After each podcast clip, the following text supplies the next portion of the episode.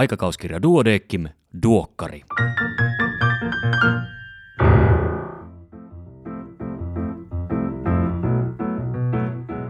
Tämä on numero 11 vuonna 2021. Minä olen Kari Hevossaari, lääkäri Helsingistä.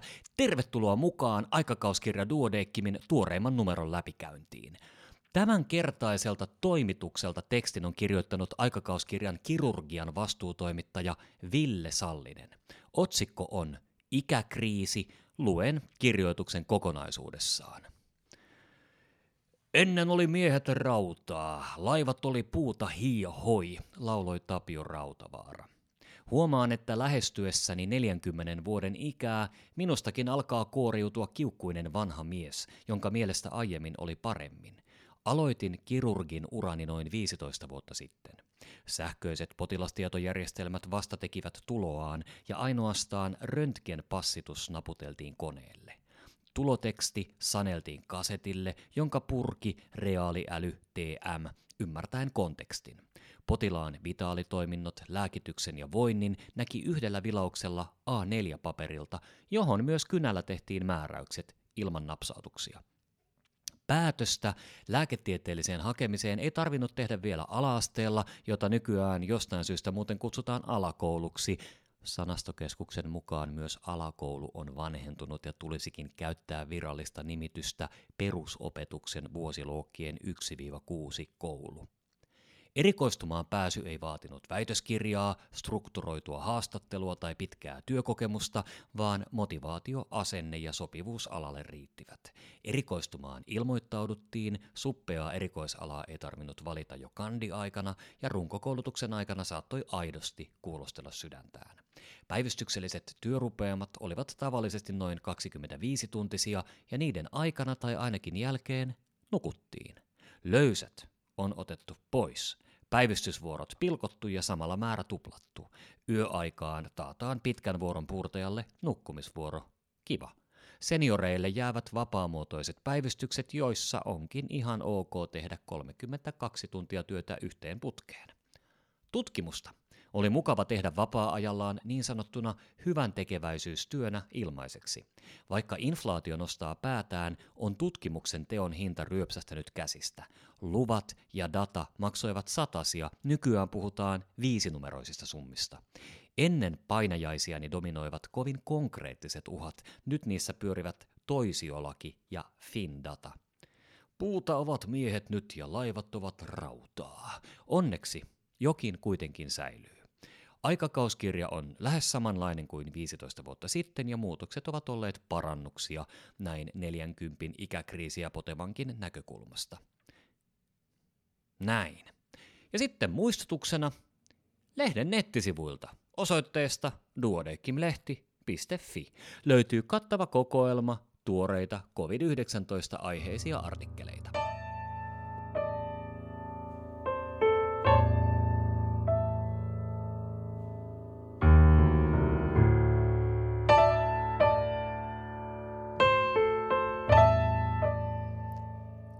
Pääkirjoituksia on kaksi kappaletta. Esteettisten täyteaineiden pistäminen, jatkaako Suomi Euroopan villinä läntenä? Täyteaineilla pyritään muokkaamaan ulkonäköä esimerkiksi kätkemään ikääntymisen näkyviä merkkejä kasvoissa tai korostamaan toivottuja piirteitä esimerkiksi huulia. Luen lyhyen katkelman, jonka avulla pääset hyvin kartalle siitä, missä mennään. Potilas ei voi hoitoihin mennessään tarkastaa, onko hoidon toteuttajalla koulutusta pistoshoitoihin tai noudattaako hoitopaikka aseptista toimintamallia. Kun lisäksi huomioidaan, että kuka tahansa voi tilata täyteaineita käyttöönsä, on kokonaisuus sekava. Täyteainepistoksia etsevä asiakas voi päätyä hoitopaikkaan, jossa kouluttamaton henkilö esiintyy koulutettuna ja pistää valmistetta, jonka laatu on tuntematon. Jollei pistäjä ole terveydenhuollon ammattilainen, ei mahdollinen vahinko kuulu potilasvakuutuksen piiriin. Toisena pääkirjoituksena on Unverricht Lundborgin taudin epidemiologia Suomessa. Kyseessä on suomalaiseen tautiperintöön kuuluva peittyvästi periytyvä harvinaissairaus.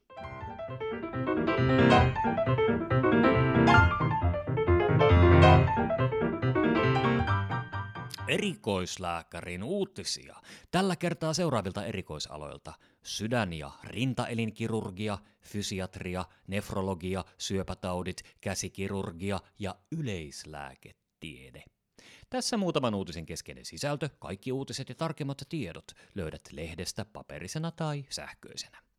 Peukalon kämmennivelen ortoosihoito vähentää nivelrikkokipua. Meta-analyysin mukaan kaikki eri ortoosit lievittivät nipel, ni, nivelkipua paremmin kuin lumehoito. Potilaat toivovat yleislääkäriltään parisuhdenneuvoja. Parisuhde vaikuttaa terveyteen monin tavoin, ja perusterveydenhuollon potilaat toivovatkin yleislääkärinsä olevan kiinnostunut heidän parisuhteestaan, näin ainakin norjalaisen poikkileikkaustutkimuksen mukaan.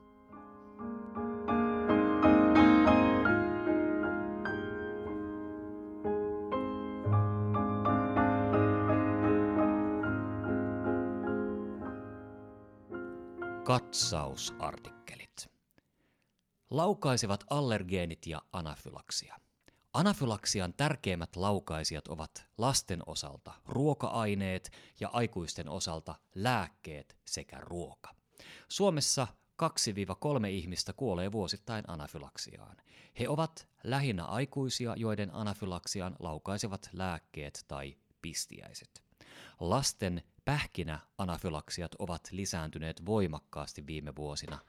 Pienimmillään anafylaksian aiheuttava ruoan proteiinimäärä on muutaman milligramman suuruinen, tyypillisesti kuitenkin kymmeniä milligrammoja. Yleisten aivorappeumasairauksien laajeneva kirjo. Dementian taustalla olevat taudit ovat heterogeenisempia kuin aiemmin on oletettu. Tautimuotojen kliinisten ja patologisten piirteiden tunnistaminen ja nykyistä paremmat diagnostiset työkalut ovat edellytys tautispesifisten hoitojen kehittämiselle. Hiippaläppävuodon leikkaushoito. Onnistunut hiippaläppäplastia, jonka pitkäaikaistulos on hyvä, kumoaa yleensä hiippaläppävuodosta aiheutuvan ylimääräisen kuoleman riskin.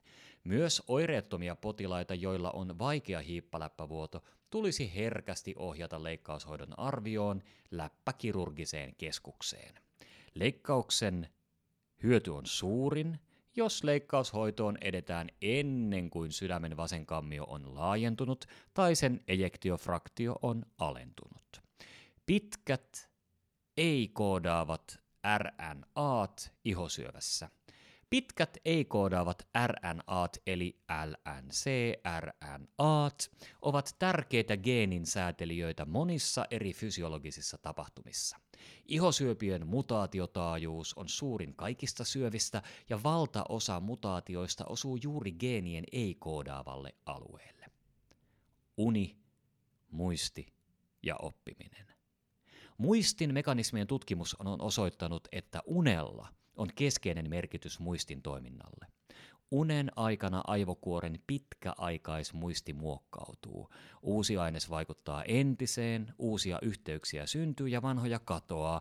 Muisti ei siis ole niin luotettava tietosäilö kuin olemme kuvitelleet.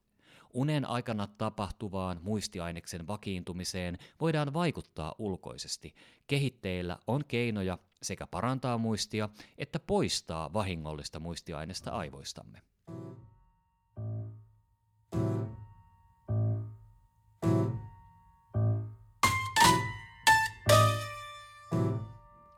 Näin hoidan osiossa. Munuaisten vajaatoimintaa sairastavan potilaan ravitsemus. Ruokavalio on keskeinen osa munuaissairauden hoitoa ja sillä pyritään hidastamaan munuaisten vajaatoiminnan etenemistä sekä jarruttamaan liitännäisongelmien ilmaantumista. Jo lievän munuaisten vajaatoiminnan yhteydessä on tärkeää kohtuullistaa suolan ja proteiinin käyttöä. Myöskin näin hoidan osiossa kylkiluiden sarjamurtumat – Kivun aktiivinen hoito, varhainen mobilisaatio ja tarvittaessa hengityksen kajoamaton tukeminen ovat avainasemassa hengitysvajauksen estämisessä. Hengitysvajauksen riskin ennustamista vaikeuttaa se, että kipu on pahimmillaan vasta vammaa seuraavina päivinä.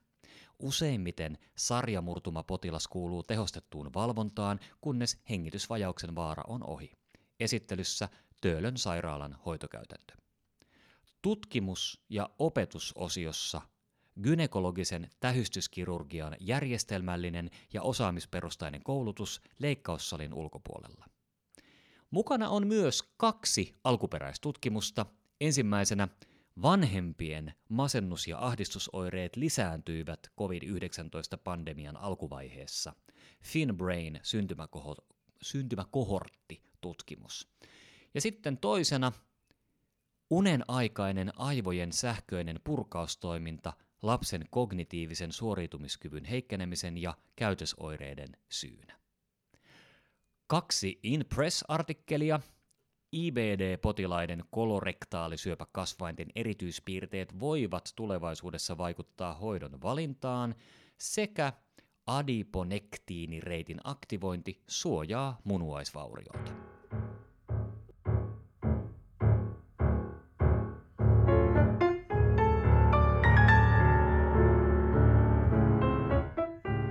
Tämänkertaisena vinkkinä hyväkuntoisen eläkeläisen suu ei auennut, paino väheni ja kunto romahti. Tämänkertaisen ja kaikki muutkin viime vuosina julkaistut vinkit pystyt kuuntelemaan omina podcasteinään tästä samasta podcast-fiidistä. Mukana on Kandin kulma, syvärinsä on lehteen saanut Pauliina Torkko Turun yliopistosta otsikolla Keskoslapsilla on kielen kehitykseen liittyviä aivomuutoksia. Hyvä Pauliina. Perttu J. Linsberg on kirjoittanut erinomaisen kolumnin Potilasvapaana, kuka ottaa? Perttu on paitsi neurologian proffa, myöskin aikakauskirjan neurologian vastuutoimittaja. Duodeckimin 140-vuotisjuhlavuoden kunniaksi julkaistavalla Yksi meistä palstalla tällä kertaa esittelyssä Kati Myllymäki. Hän on yleislääketieteen erikoislääkäri, joka kohtasi yleislääketieteen hienouden vastavalmistuneena lääkärinä Lapissa. Monipuolinen ura on sen jälkeen vienyt moniin hallinnollisiin johtotehtäviin ja hän onkin meille kaikille tuttu tällä hetkellä ennen kaikkea Lääkäriliiton toiminnanjohtajana. Sitten luen kokonaisuudessaan ääneen Minna Aution kirjoituksen Värien ekologinen kestävyys ja värihävikin torjunta. Se on ajatuksia herättävä ja sisältää paljon sellaista, joka lääkärin olisi hyvä tietää tai ainakin tiedostaa. Kirjoitus perustuu esitelmään, jonka hän piti lääkäriseura Duodeckimin virtuaalisesti järjestämässä Tien tasoittajia ennen ja nyt tapahtumassa naistenpäivänä 8.3. kuluvana vuonna. Minna Autio toimii kotitaloustieteen ja opetuksen professorina Helsingin yliopistossa. Nyt siis värien ekologinen kestävyys ja värihävikin torjunta. Matkamme värien kanssa alkaa jo syntymästä. Totunnaisesti tytöt on puettu punasävyisiin asusteisiin, pojat sinisiin. Me myös syömme värejä. Harvoin kuitenkaan tulee ajatelleeksi, mistä elintarvikkeiden, pakkausten ja tekstiilien värit ovat peräisin. Värjäyskulttuuri rakentuu synteettisiin väriaineisiin, jotka valmistetaan petrokemiallisesti raakaöljystä. Öljy on fossiilitalouden raaka-aine ja synteettisten väriaineiden valmistus tuottaa kasvihuonekaasuja sekä ympäristölle haitallisia kemikaaleja. Harva kuluttaja on miettinyt värien alkuperää ja niiden valmistuksen ilmasto- ja ympäristövaikutuksia. Väriaineita saadaan kuitenkin myös kasveista, sienistä, hyönteisistä, maaperästä ja mikrobeista. Tutkimuksemme mukaan kuluttajat arvostavat luonnon väriaineita. 28-vuotias nainen pohtii, kasvi on kumminkin luonnonläheisempi tai sellainen turvallisempi tuote tai kuinka sen sanoo, joku hyönteinen tai bakteerit, heti ällötys. Hyönteisistä saatavat väriaineet tuovat kuluttajien näkemyksiin inhoreaktion rinnalla eläinten oikeudet ja hyvinvoinnin. On kiinnostavaa, että ekologisemman proteiinituotannon vuoksi hyönteisiä on tuotu kuluttajan ruokalautaselle.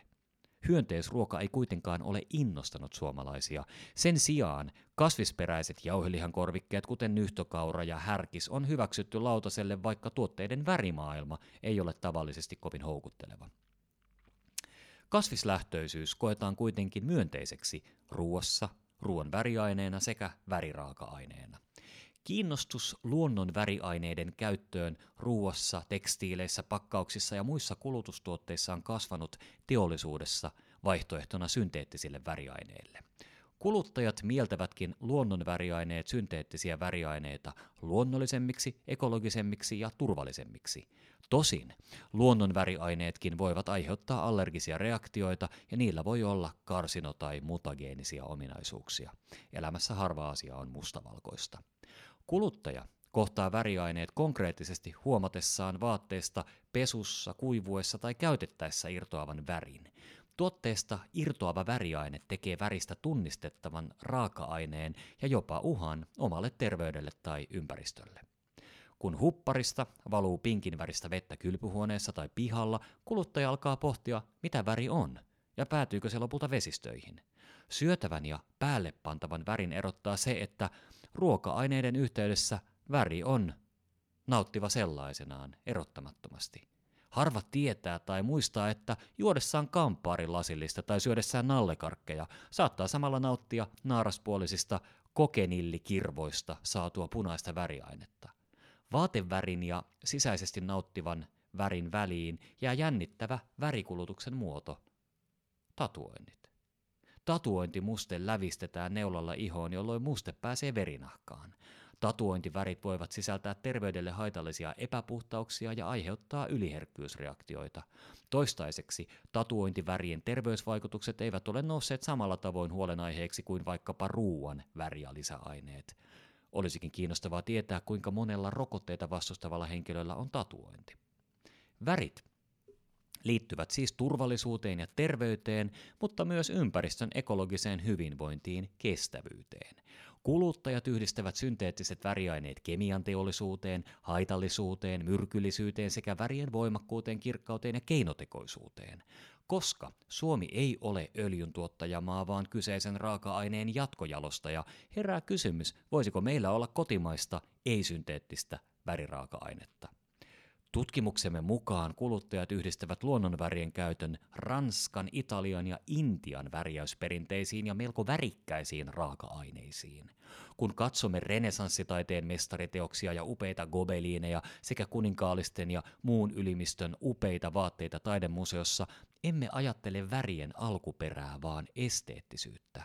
Jälkikäteen voidaan todeta, että värjäyskulttuuri oli tuolloin pääosin kestävää, sillä luonnonvärit ovat säilyneet taideteoksissa ja kankaissa. Tosin käytettyjen luonnonväriaineiden toksisuutta ei vielä tunnettu.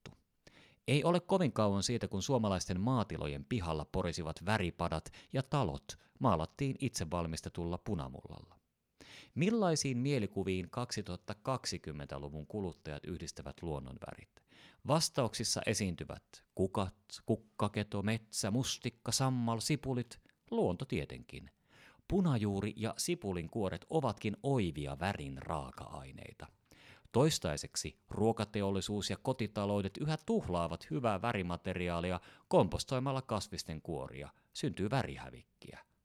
Synteettisten väriaineiden menestys johtuu siitä, että niitä on tehokasta valmistaa suuria määriä, niillä värjääminen on helppoa ja väri on tasalaatuista.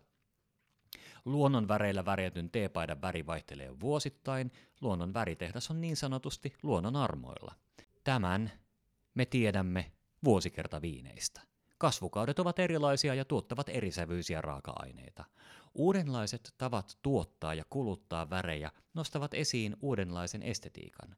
Voisivatko vaatteet kantaa erilaisia vuosikertavärivivahteita? Kaipaako tulevaisuuden muropakkaus väriä ja painomustetta yhtä paljon kuin nykyään ja voisiko pakkausvärin intensiteetti näkyä vain digitaalisena verkkokaupan mainoksena?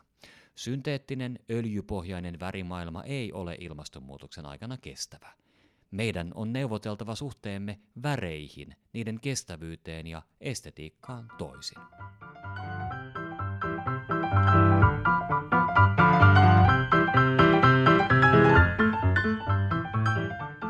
Siinä kaikki tällä kertaa. Kiitos kun kuuntelit. Ja niin ne ovat taas saapuneet luoksemme Yksittäin, parvissa, röyhkeinä, ujoina, mutta aina kuitenkin suloisina ja turvaa tarvitsevina, nimittäin kesän kandit. Ole heille hyvä. Muista oma epävarmuutesi silloin, aikanaan. Ja teille hyvät kandikollegat, tsemppiä kesään, luottakaa itseenne. Todennäköisesti sinun tietosi ovat tuoreempia kuin sen kokeneen kollegan. Ja samaan hengenvetoon, todennäköisesti hän on hoitanut aika monta potilasta enemmän kuin sinä. Palataan asiaan pari viikon päästä. Voi hyvin siihen asti. Iiro, ole hyvä!